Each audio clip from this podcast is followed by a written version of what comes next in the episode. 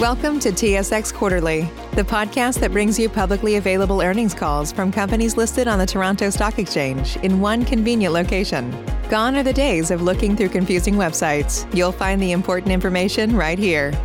Enjoy the call.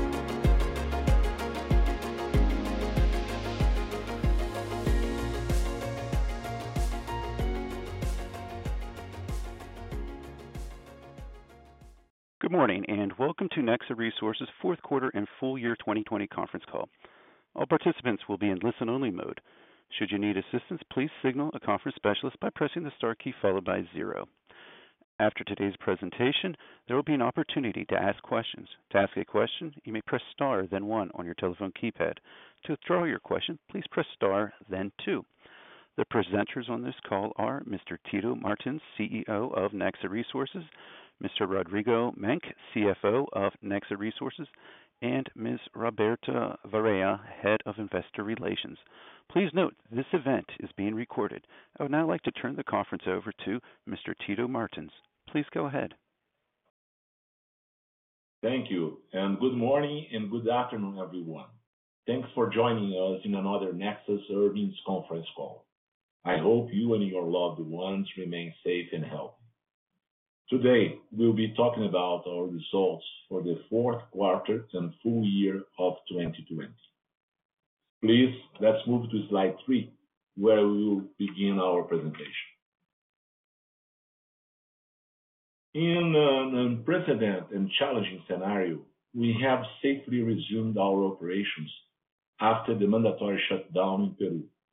Our financial performance recovered strongly from the first half of the year. Although we are still learning how to adapt ourselves to a new normal with COVID-19, we were able to rapidly implement additional health and safety protocols to mitigate the spread of the virus in our operations and projects. We estimate these additional protocols will remain at least in 2021, and part of our employees will continue working remotely we maintain our efforts to build a differentiated, sustainable, and cost-efficient business model, generating value for all of our stakeholders. In 2020, production guidance was achieved, sales were stronger than expected, operational performance and cost reduction resulted from our Nexa Way program. Besides, Nexa Way also have strengthened our inclusion and plurality programs in this context, we reinforce our commitment of returning capital to shareholders. Therefore, based on our expected future cash flow and balance sheet stability, we are pleased to announce a dividend payment of $35 million to be realized next March.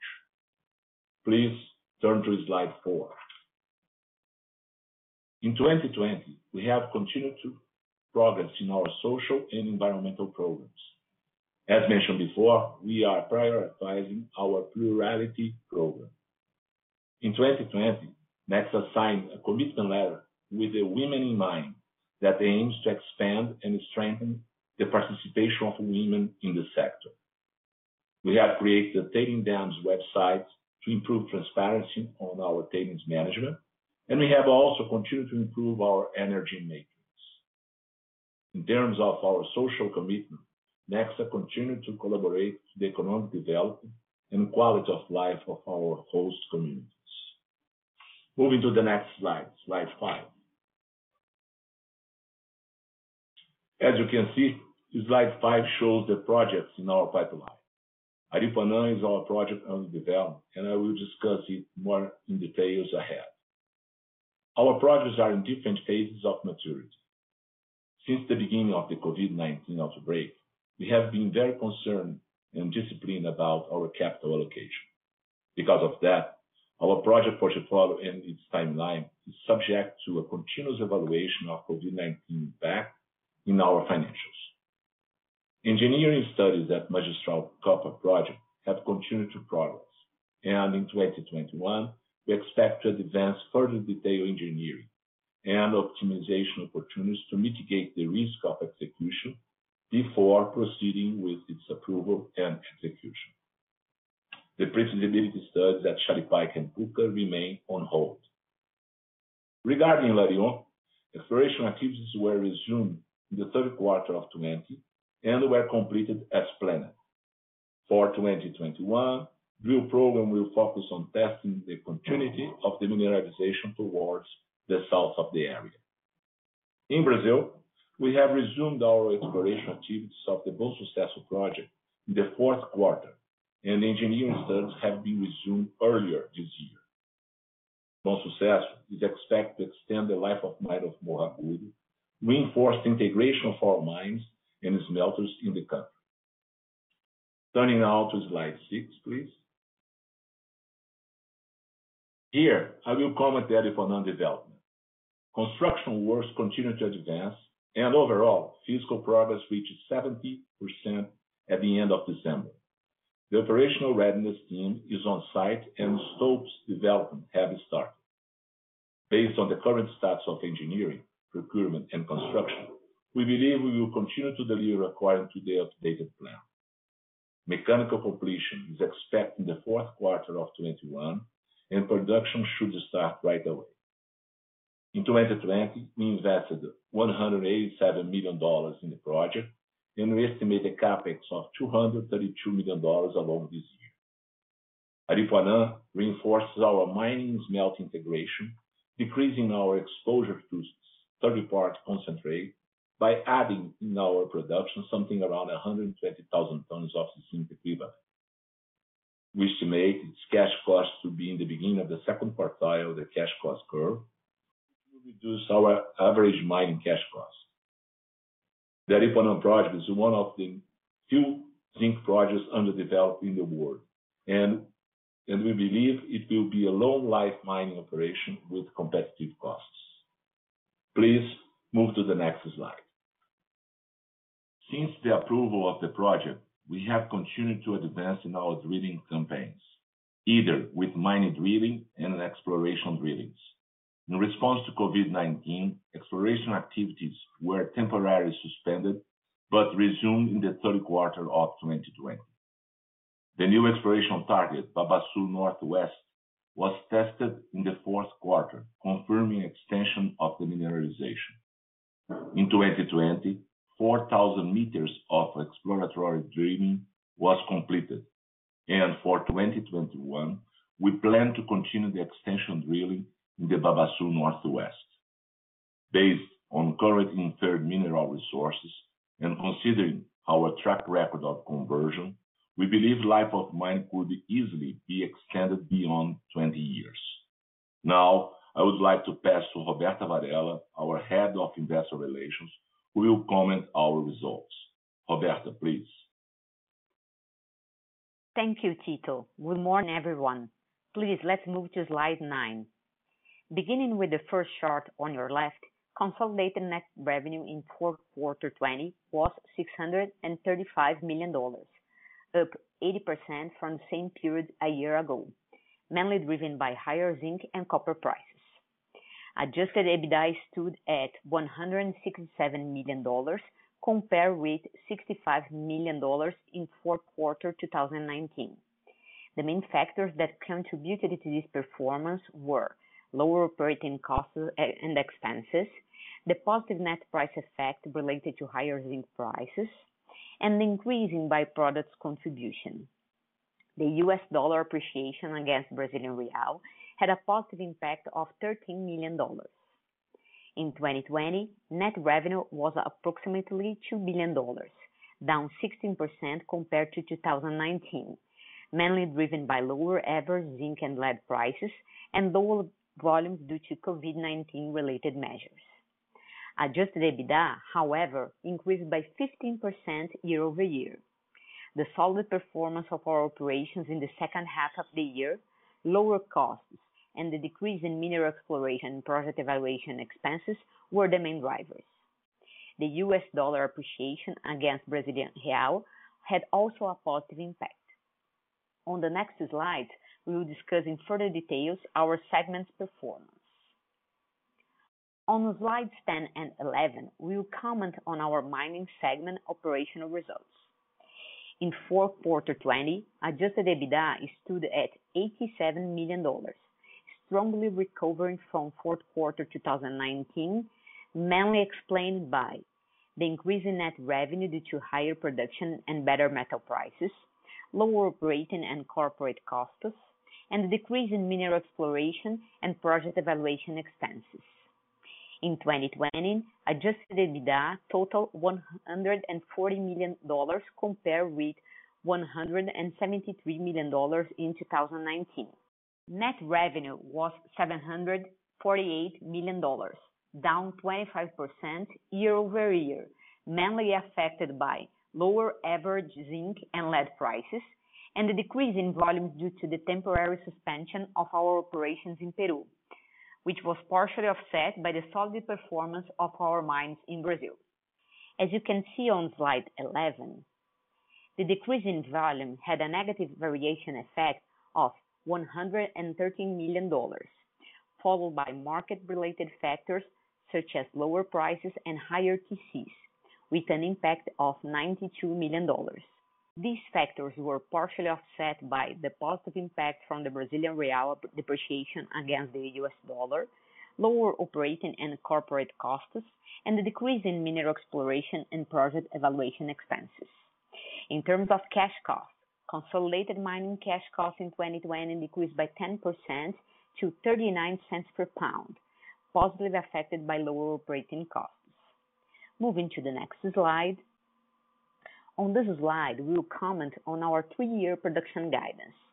At the midpoint of guidance range, zinc equivalent metal production is forecasted to increase 7% on average, mostly driven by the startup of Aripuanã in 2022. For 2021, zinc production is estimated to increase by 8% from 2020, and for 2022, after Aripuanã ramp up, an additional 7% over 2021. For 2023, zinc production is estimated to decrease, primarily driven by a decrease in the forecasted zinc head grade in Cerro Lindo mine. Exploration activities in Cerro Lindo will resume in the second half of 2020, and we maintain our efforts to replace and increase mineral reserves and resources. In terms of cash costs, we estimate mining average cash cost of $0.33 per pound in 2021, as we forecast higher by-product credits driven by better volumes and higher prices compared to 2020, and lower benchmark TCs, which should offset the normalization of mine development and infrastructure costs in Peru after the temporary shutdown restrictions. Cost reduction initiatives also remain in place. Turning to the next slides. On slides 13 and 14, we'll discuss our smelting segment operational results in fourth quarter 2020, adjusted EBITDA stood at $83 million, up 47% from fourth quarter 2019, mainly explained by higher TCs, lower corporate expenses, and the depreciation of the Brazilian currency. In 2020, adjusted EBITDA stood at $264 million, up 50% from 2019. Although net revenue went down, affected by the pandemic, especially in second quarter of 2020, as you can see on slide 14, adjusted EBITDA improvement was mainly driven by higher treatment charges, which were partially offset by changes in market prices in respect of quotation period price adjustments, lower operating costs due to decrease in energy prices and higher silicate mix, and the decrease in corporate expenses. In terms of cash costs, consolidated smelting cash costs in 2020 decreased by 20% to $0.81 per pound, positively affected by higher TCs and lower operating costs. Turning to slide 15. On this slide, we will comment on our smelting segment three-year guidance. Metal sales volume in 2021 at the midpoint of the guidance range is estimated to increase 7% from 2020. In 2021, we expect our smelters will continue to benefit from improved operational performance and will run at normal utilization rates. For 2022, metal sales volume is estimated to increase 3,000 tons over 2021 and to remain stable in 2023 over 2022. In terms of cash costs, we estimate smelter average cash cost of 95 per pound in 2021 as we forecast lower benchmark TCs compared to 2020 and higher metal prices, increasing raw material costs, which should be partially offset by cost reduction initiatives. I will now turn over the call to Rodrigo Menck, our CFO, who will provide more detailed information about our balance sheet. Menck, please. Thank you, Roberta. Good morning and good afternoon, everyone. I am now on slide 16. Before we discuss our financial performance, I would like to present our historical EBITDA and EBITDA margin for the smelting segment. As you can see, despite the changing in zinc prices, smelter margins in 2018 and 2019 were relatively stable, which means smelter margins are mainly affected by changes in treatment charges and operational costs. As you may know, we applied the benchmark TC for our integrated mining and smelting operations. Also, our purchases of zinc concentrate from third-party suppliers is mainly based on the three-year average benchmark TC, which has not changed much in 2018 and 19. Analyzing the year of 2020, TCs increased from 2019, and despite the volatility in metal prices, we delivered two digits margins, this strong performance not only reflects higher TCs, but also our ongoing efforts on reducing fixed costs. We wanted to bring this analysis to reinforce the strategic importance of being integrated and having smelters in our portfolio. Turning to the next slide. On slide 17, as demonstrated in the upper left graph, our liquidity remains strong and we continue to report a healthy balance sheet with extended debt profile. By the end of 2020, our current available liquidity was $1.4 billion, which includes our undrawn revolving credit facility of $300 million. We have overcome the challenges we faced in the beginning of the pandemic. As we recall, we proactively managed our liquidity position by raising additional debt during the first half of 2020 we added about $300 million to our cash balance through export credit notes in March and April. We drew down our revolving credit facility, which was repaid with the proceeds of the $500 million bond issued in June. Finally, we partially drew down approximately $90 million in the fourth quarter of 2020 from the BNDES loan agreement from a total available amount of $140 million. The debt breakdown by category and currency shown on the lower left side of the slide. As of December 31st, the average maturity of our total debt was 5.4 years. On the right side, we see net debt decrease compared with the previous quarter, reflecting the improved results of our operations and cash generation. Our leverage, measured by the net debt to adjusted EBITDA ratio, also decreased to 2.29 times, as a result of higher adjusted EBITDA and lower net debt. Now moving on to slide 18. In response to the COVID-19 outbreak and our focus on preserving cash, we decreased our investments in 2020. We invested $354 million in CapEx, and we have accrued $18 million in tax credits with respect to our ongoing investments. Consequently, total CapEx in 2020 amounted to $336 million. The Aripuanã project amounted to $187 million, 55% of total CapEx.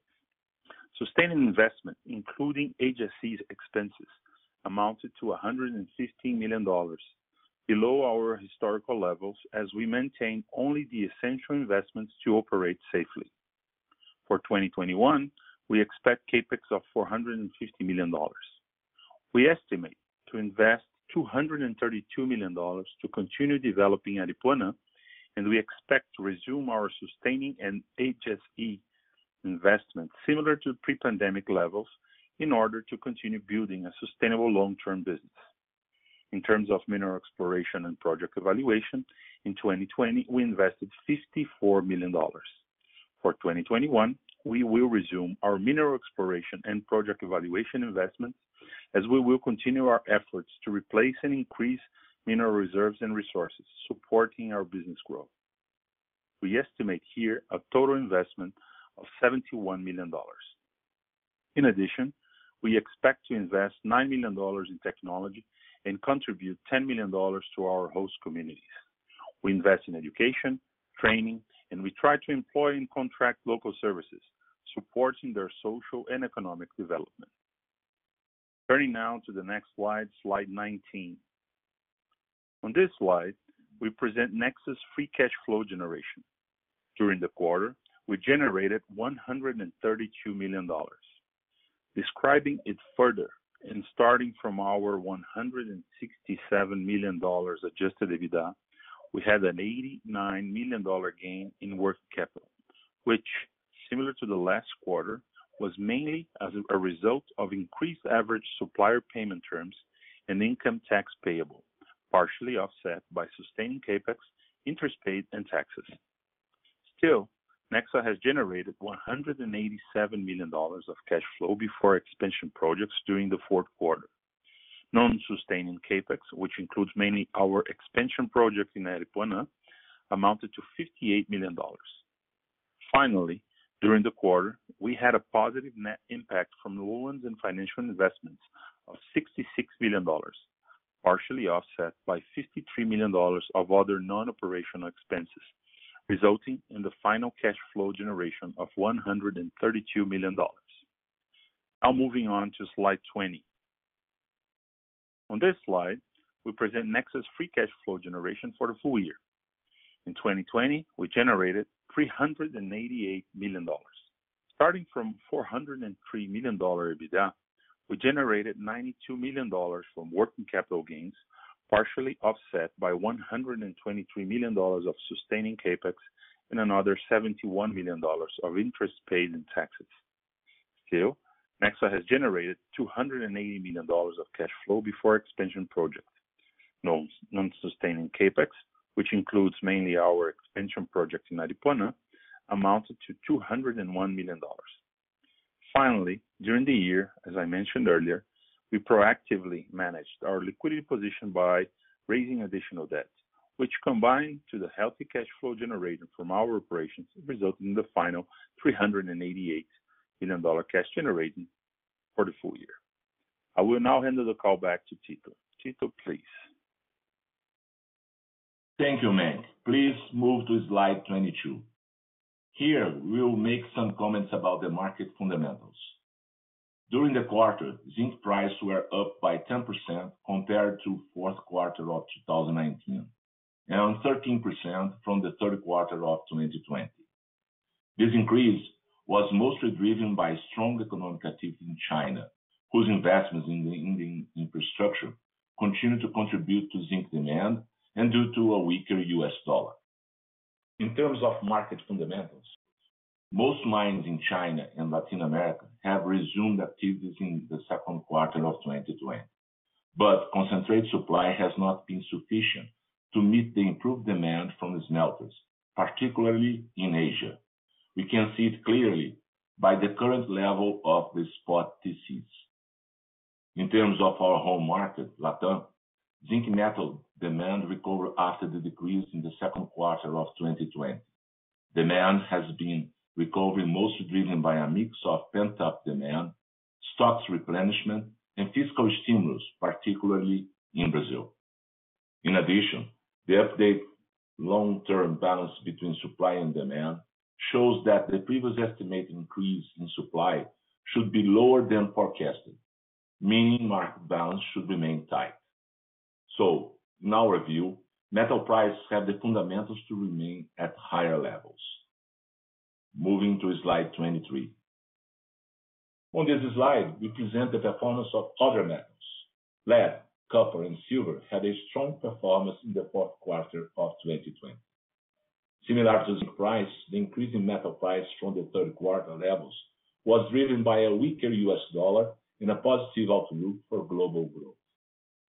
For 2021, the outlook is positive, given how economies have responded to the various economic stimulus packages. The U.S. dollar performance should also continue to impact base metal prices. Obviously, COVID-19 remains a risk factor to this scenario, and we will continue to evaluate its development and the measures adopted to mitigate the virus spread, including worldwide vaccination. Moving now to our last slide. We have delivered a strong operational result on overcoming the challenges and restrictions imposed by the COVID-19 global outbreak. The performance in the second half of the year demonstrates the resilience of our business, the contribution of Nexa Way program, in the commitment of our team with operational excellence and their enthusiasm to transform.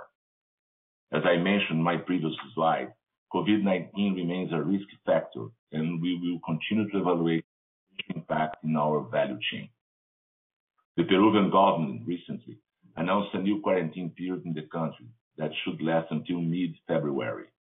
Different from last year, mining and smelting operations were not suspended we remain confident that the demand for our products will continue to recover. Nexa will maintain its priority on capital discipline and cost control. We believe we have an attractive pipeline of projects, and we have been preparing ourselves to generate long-term value, building the mine of the future. Thank you all for your time, and let's move on to the Q&A session. Thank you. We will now begin the question and answer session. To ask a question, you may press star then one on your touch-tone phone. If you're using a speakerphone, please pick up your handset before pressing the keys.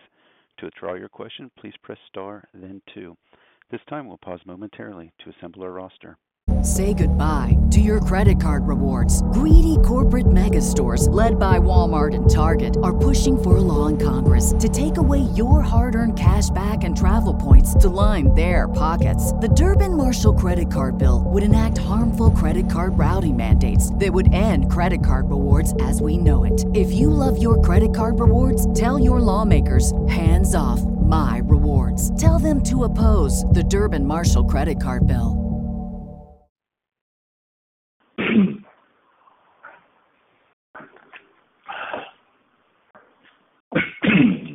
first question is from Carlos de Alba from Morgan Stanley. Please go ahead. Yeah. Good morning, everyone. Uh, the question I have, uh, Tito, um, is if you can uh, just clarify a little bit on the Nexa Way. So I think you guys um, believe that EBITDA was positively impacted by almost $100 million in 2020, and then you see $120 million annualized benefit by the end of 2021. Is this incremental, so $20 million more in 2021, or is this uh, your full $120 million more, um, you know, throughout 2021? You are similar for the additional um, measures or initiatives that were identified post-COVID-19, uh, which you estimate will give you a benefit of $60 million Dollars uh, also in 2021. Is this in addition to the 120 by the end of 2021 mentioned in the prior bullet in your press release, or is this uh, you included? Hi, Carlos. This is Rodrigo speaking here. Hope you are well, as well as your family. Thank you for your question. It's a very good question. Um, the away needs to be explained and to be consistent with what was disclosed uh, before. That's why we have this breakdown. So From the $120 million that we have uh, disclosed as our our forecast in the, the middle of the year, we have already captured $98 million. Okay? So that's That was the one of uh, the, the fees that we paid back in 2019. So We are connecting with this 120. After the program was officially uh, uh, had officially ended and was and was informed uh, this was informed to the market by Tito in our call for the second quarter, we identified additional initiatives which might cause us to have additional G&A of to million-$10 million, approximately a bit above that. And This group of new initiatives will generate up to $60 million. So Coming back to your question, yes, the the the $120 million is until the end of the year of 2021, out of which 98 are already within uh, captured within our results in 2020. So uh, They are within our our presented EBITDA. Moreover, we'll have, uh, aside from the 20 additional, 22 by your accounts, we'll have also additional 60. You're correct in understanding that. I hope I have addressed uh, your question. Yeah. Uh, thank you, Rodrigo. Uh, um, yeah, this is very good. And this sg the three the 3000000 to um, million-$13 in temporary increase in sg will it happen um, mostly in the first quarter, or how should we allocate this in the first half of the year? First half of the year. It will depend. The amount will depend on the performance of the initiatives they are forecasted to happen in the first half of the year. All right. Uh, let me add something here. Uh, uh, Carlos, thanks for your question. It's Tito here speaking. I think it's important to know that the Nexa Way is an ongoing program. Of course, what we want to see is more initiatives being created, being generated, and meaning that we actually can make can generate more productivity and cost-cutting, cost reductions or increasing our performance. Of course, naturally, it would generate more uh, uh, expenses, fees to pay. Uh, clearly, if it happens, we will have a chance actually to speak with the market, to the market, and give some guidance about that. All right. Understood. And Then just my final question is if um, you can comment on your expectation for TCs uh, into 2021. Uh, it's a $1 trillion question because nobody knows. That's what I asked you. No, I tell you what. In 2019, uh, I was in one conference, and everybody was asking about the TC, and I made a prediction, and I was absolutely right. I was surprised with myself. This year is the other way around. What's going on here, TCs are still very low, below $100 in Asia. We reached some point in the middle of last year that TCs actually were almost zero in some case. Uh, we are guessing that probably the benchmark will come something around 150. It's very difficult to say because. Uh, you see, it's a huge drop, comes from 300 to 150, right? So, but It's very difficult to be precise this year. Very difficult. All right. Thank you very much, uh, Rodrigo and Tito. Hopefully everything is going uh, well, and uh, good luck this year. Thank you. Thank you very much. Thank you, Carlos. Again, if you have a question, please press star then one. The next question is from Timna Tanners from Bank of America. Please go ahead. Hey there, um, thanks for taking my question. Just two I wanted to follow up on. Um, one was regarding the dividend payment of $35 million for March. Um, that compares to $50 million from the prior year. Just wanted to get your thinking on how that's calculated, given the market conditions seem to be better and you're talking about an improved balance sheet.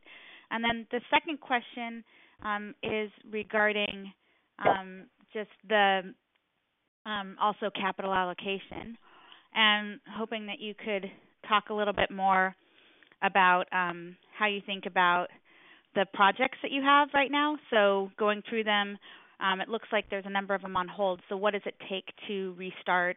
What are you looking for to make those decisions? Thanks a lot. Okay, Timna, uh, nice nice talking to you. This is Rodrigo here. Thank you for your question. Uh, dividend payment, $35 million. Well, if you take a look on the dividend yields, we're paying, uh, as of today, a bit above 2.7% of dividend yield. If you remember last year, the $50 million were 4.5% of dividend yield at that very moment. When we defined and approved uh, and proposed and approved our dividend last year, we had a good perspective for the year was, of course, uh, COVID was beginning to increase its effects, and uh, this was in January, right? This year, what we are recognizing here is that, one, we have been paying dividends consistently throughout the year. We have a minimum dividend yield to be pursued according to our dividend policy of 2%. And uh, although we had a challenging year last year, we were successful in managing our cost levels and be uh, um, profitable by the end of the year. We have a good year ahead of us.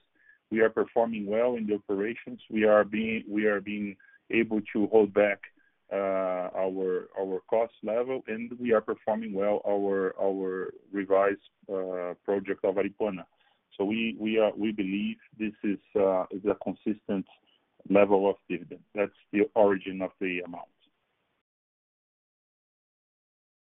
Okay, great. Is it clear on this side? Yep. On the projects, if you wouldn't mind. Yeah, that's clear. Thank you. Yeah. Tito here. Uh, what we have, uh, our plans for the year are we are finishing Aripuanã. Uh, everything goes as expected. We should be starting up production sometime in between the last quarter of this year, first quarter 2022. Uh, in the pipeline, we have following Aripuanã, Magistral. Magistral in 2021, we will be ending the feasibility study, the FEL-3 stage of Magistral. The idea is, since we had said in the past, and we assume that we should not start a new project before we finish the one that we are building in this case, Aripuanã magistral would be built. Of course, it comes with a potential good return uh, only after we finish so We will have time along 21, sorry, to to finish the bell and actually uh, keep working on the project to de-risk it uh, as much as possible to come up with a decision to execute it or not, uh, probably starting up sometime in 2022. The other projects we have, uh, we are still drilling in Hilarion.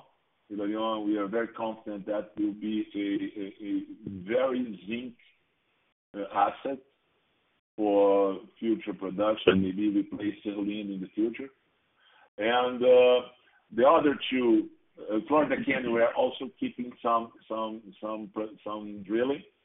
Uh, Puka and Shalipayco, we stopped uh, the development last year because of the the market conditions, the situation we were facing in Peru with the lockdown.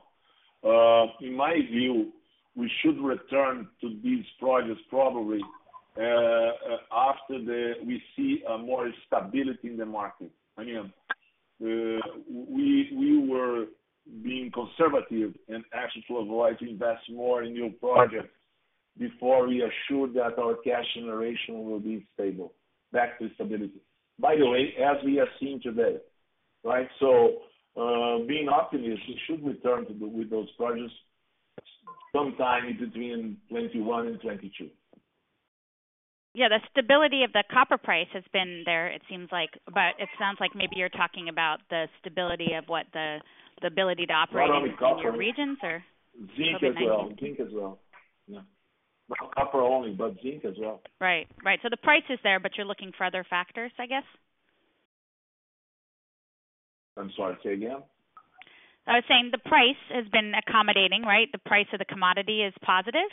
So it looks like you yeah. just want more evidence or more evidence of the ability to operate given COVID 19?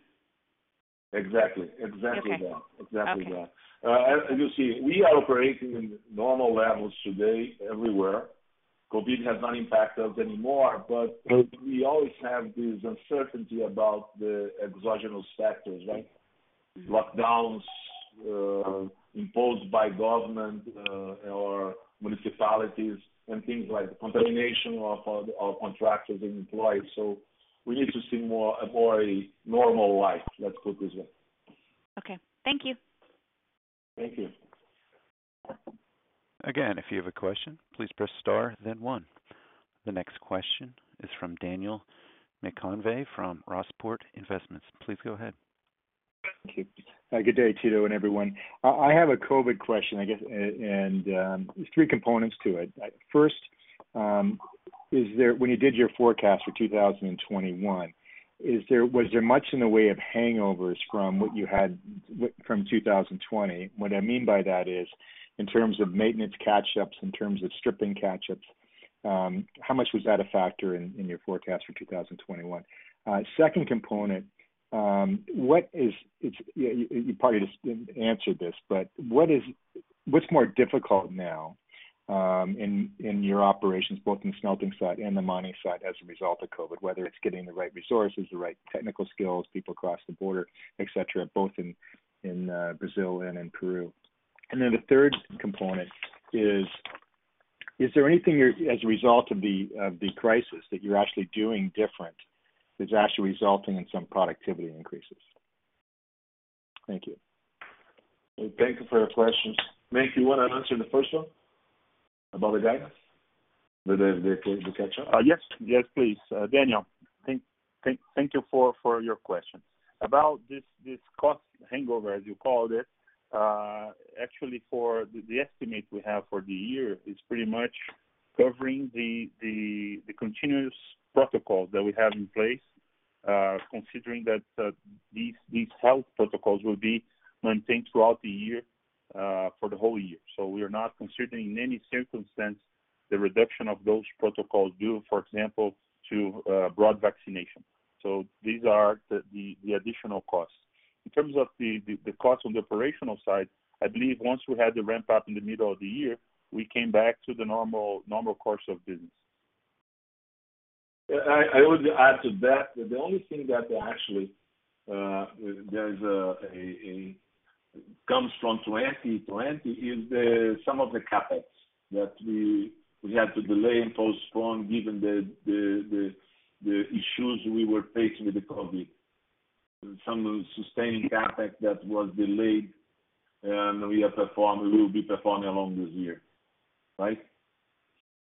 Okay. Regarding your second question about the difficulties, I would say our main concern in terms of operations, either in Brazil and Peru, has to do with the conditions of our employees and contractors.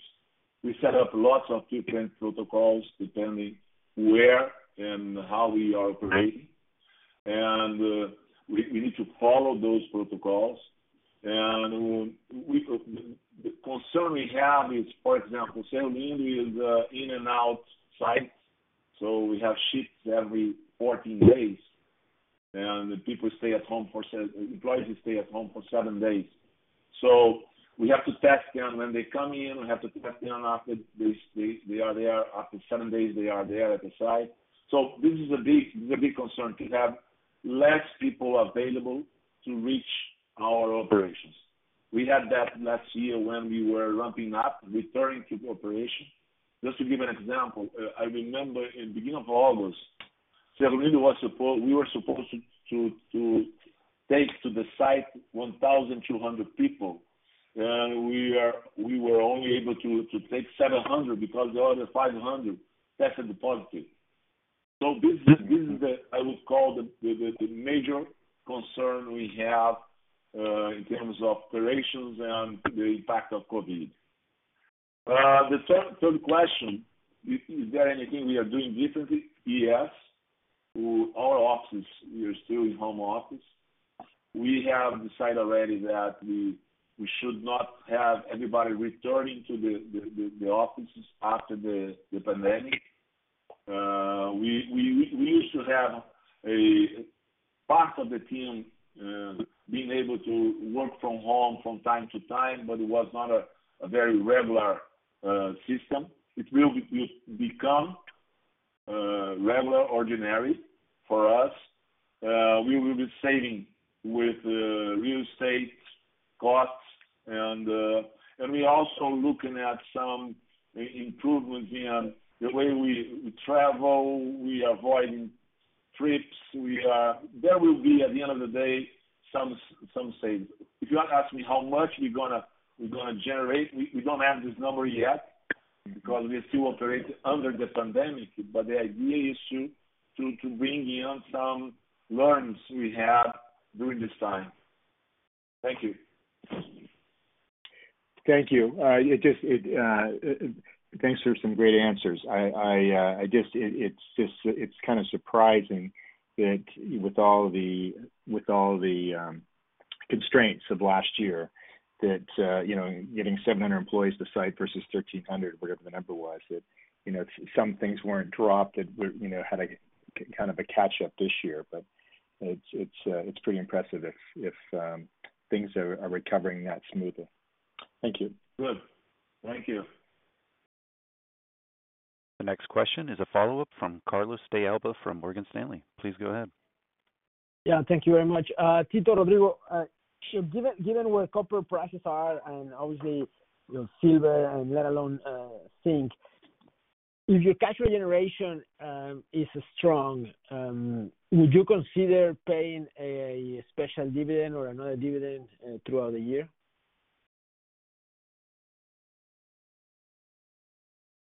Hey, Carlos. Uh, Good question. Good question. Our dividend policy currently, it's a great question, but our dividend policy currently states that we pay once a year. so uh, We do not forecast at this point in time to pay anything in addition to the payment that we are announcing now. All right. Well, hopefully you guys deliver on the top end of your guidance and uh, you surprise us with a dividend later in the year. Good luck. No. no, we still we still have we do have an Uh, my guess here, let me add something here. My guess is uh, let, let's assume that price remain a higher level for throughout the year, and uh, we are able to produce as planning and we generate more cash. We still have to deal with the debt was raised last year because of the crisis, right? And uh, and uh, of course, we want to return to the level of uh, uh, uh, indebtedness we had before it. So Priority would be to look at the debt and manage it. Thank you. All right. I mean, yeah. Converge- Thank you very much. to the levels of leverage that we have before the investment. Yeah. Yeah. All right. Understood. The next question is from Orest Wowkodaw from Scotiabank. Please go ahead. Hi, good morning. Um, I wanted to ask you about uh, Cerro Lindo. Um, you know, in my view, it's your biggest and most important asset in the portfolio. Um, based on kind of 2019 reserves, I think that mine looks like it's gonna deplete around 2027, 2028. I'm just wondering if there's gonna be a focus on trying to grow those reserves to extend that mine life, um, and sort of what kind of focus is that gonna have over the next couple of years? Thanks for your question, Orest. Uh, yes, you're right. Fernando is our main asset. Uh, we've seen along the last few years a drop in the grades there, which made the production more difficult because we have to increase the throughput to generate the same levels of production we had before. In parallel, we've been investing. I don't have this number here, but we've been investing a significant amount uh, of money in drilling, exactly to expand the resources and reserves available there. Uh, if you look back, Cerro Lindo, uh, maybe three or four years ago, had a similar uh, profile of life. Life of mine by that time was forecast to be in between seven and nine years. Today, as you mentioned, we are forecasting eight years of life of mine. Our effort to increase uh, the availability of resource has been proved to work because we are producing, keeping uh, some room, uh, some some some uh, room to, to to enhance the the, the potential potential uh, life of mine. Do do you see, Tito, on that? Do you see a significant upside to the current life of mine, or should we think about this as maybe you can maybe you can add a couple more years or you know, do you see well, the difficulty we have there? The difficulty we have there has to do with the part of the drilling is uh, is done underground, right? So you need to develop the mine to increase the, your knowledge about what you have ahead of you. So so we, we, we actually we perform two types of drillings. We have this the drilling that follows the, the growth of the mine, follows the, the, the, the route of the mine, and we have the uh, external drillings, which gives us less uh, uh, possibilities to identify more resource. So My view is Cerro should last longer than anybody expects because the area is a rich area in polymetallics. The big challenge we will face in some years, maybe in between five and 10 years will be related to our capacity to generate more uh, run-of-mine to keep up with the same levels of production given the grade drop. Right. Okay. Thank you for that color, Tito. Thank you. Again, if you have a question, please press star then one.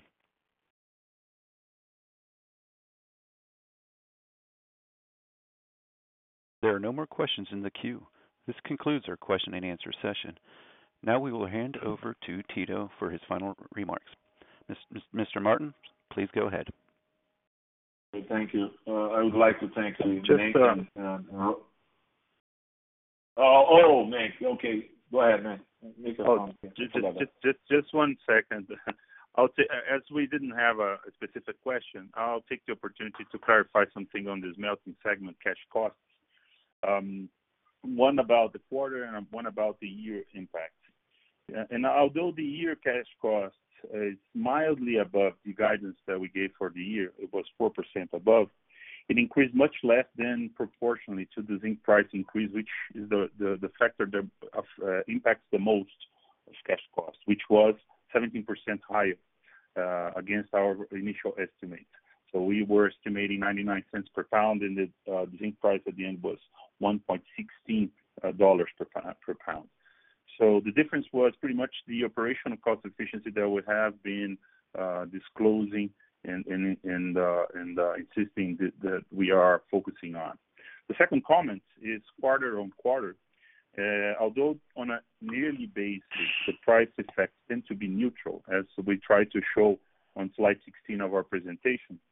On a quarterly pri- uh, quarterly price basis, uh, the, vol- the price volatility might cause uh, uh, the kind of cash cost variation you saw between the third quarter and the fourth quarter, due mainly to mark-to-market and QP setting effects, as we have open invoices both on the side of concentrate purchase and on the metal sales. Sometimes, uh, when you see this type of variation, it's not only that the costs have jumped, but also this price effect. It's good to have it uh, in mind when we are talking about uh, the quarterly evolution. Thank you for the opportunity. Tito, please, back to you. Thank you, Menck. I'm sorry, I forgot to had to, to make this statement. Uh, I would like to thank all of you for, for being here. Uh, just saying that it's different from some of our, the view of some of our analysts, we believe that uh, 2020 was a surprising year for us because based on what we went through uh, in the first half of the year with the lockdown in Peru, the, the, the, the problems we faced, the year ended up being a very good year, even before better than 2019. Uh, the main reasons for that uh, were, uh, of course, price. The price helped a lot the second half of 2020, but also cost reduction and productivity. We're showing that the Nexa Way is working and is bringing results for us. We are very happy to see it happening. and uh, and uh, We're we're confident that even having the the COVID still impacting everybody, we should have, hopefully, a more stable and efficient year in um, uh, Thank you for being here. I hope you stay healthy and safe. And let's move on. Let's have a, a better 21. Thank you. Bye bye. The conference is now concluded. Thank you for attending today's presentation. You may now disconnect. Say goodbye to your credit card rewards. Greedy corporate mega stores, led by Walmart and Target, are pushing for a law in Congress to take away your hard earned cash back and travel points to line their pockets. The Durbin Marshall credit card bill would enact harmful credit card routing mandates that would end credit card rewards as we know it. If you love your credit card rewards, tell your lawmakers, hands off my rewards. Tell them to oppose the Durbin Marshall credit card bill.